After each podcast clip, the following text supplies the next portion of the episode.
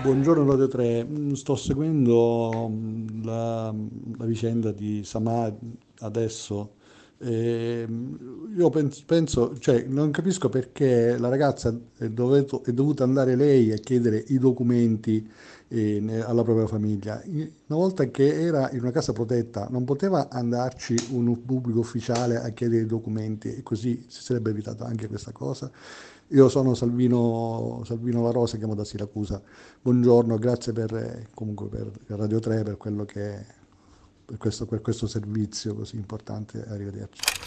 Sono Pablo dalla provincia di Bergamo e io ricordo che una ventina d'anni fa la Corte Suprema tedesca assolse un um, cittadino tedesco di origine calabrese da un reato di uxoricidio dettato dalla violenza ricorrendo alla um, eh, teoria giurisprudenziale che lì è molto affermata del reato culturalmente connotato, cioè dicendo che venendo da un contesto come quello calabrese l'imputato concepiva il diritto d'onore, cosa che suscitò scandalo da noi perché dava un'immagine dell'Italia e anche della Calabria che noi non accettiamo più. Ecco, mh, evitiamo di fare lo stesso errore verso i pakistani.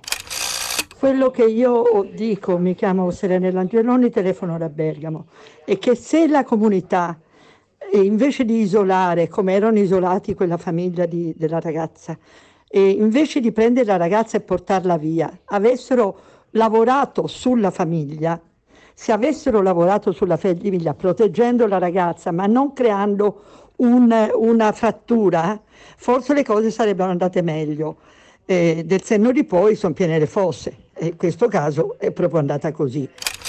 In Italia eh, stiamo facendo, eh, stiamo seguendo passo passo le azioni politiche non condotte in altri paesi dove eh, l'effetto di eh, generazioni di stranieri eh, ha causato eh, problemi tali quali il terrorismo perché eh, gli stati non si sono fatti carico di politiche di accoglienza ma anzi hanno escluso, segregato apparentemente ai miei occhi intenzionalmente queste comunità che sono comunque alla base delle attuali società europee.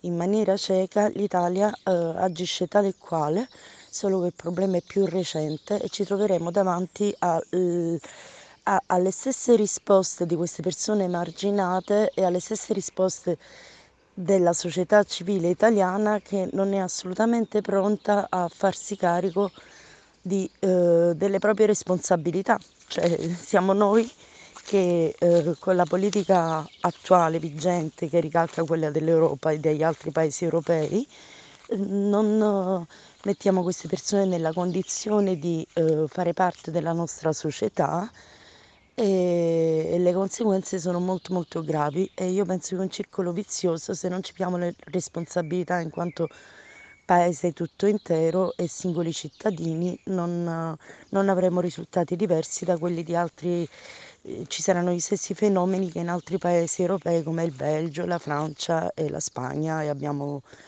e dove il discorso terrorismo è ancora al primo posto e supera mediaticamente quello del Covid. Arrivederci Cristina da Napoli. Buongiorno a tutti, vi ringrazio per questa eh, bellissima trasmissione che seguo sempre. Io vorrei rispondere al mediatore culturale pakistano eh, per quanto riguarda eh, il concetto dell'Islam. E veramente ha sbagliato. Io ho le origini algerine, in cui l'Islam ci abbiamo- ce l'abbiamo da quando ci hanno invaso nel 600.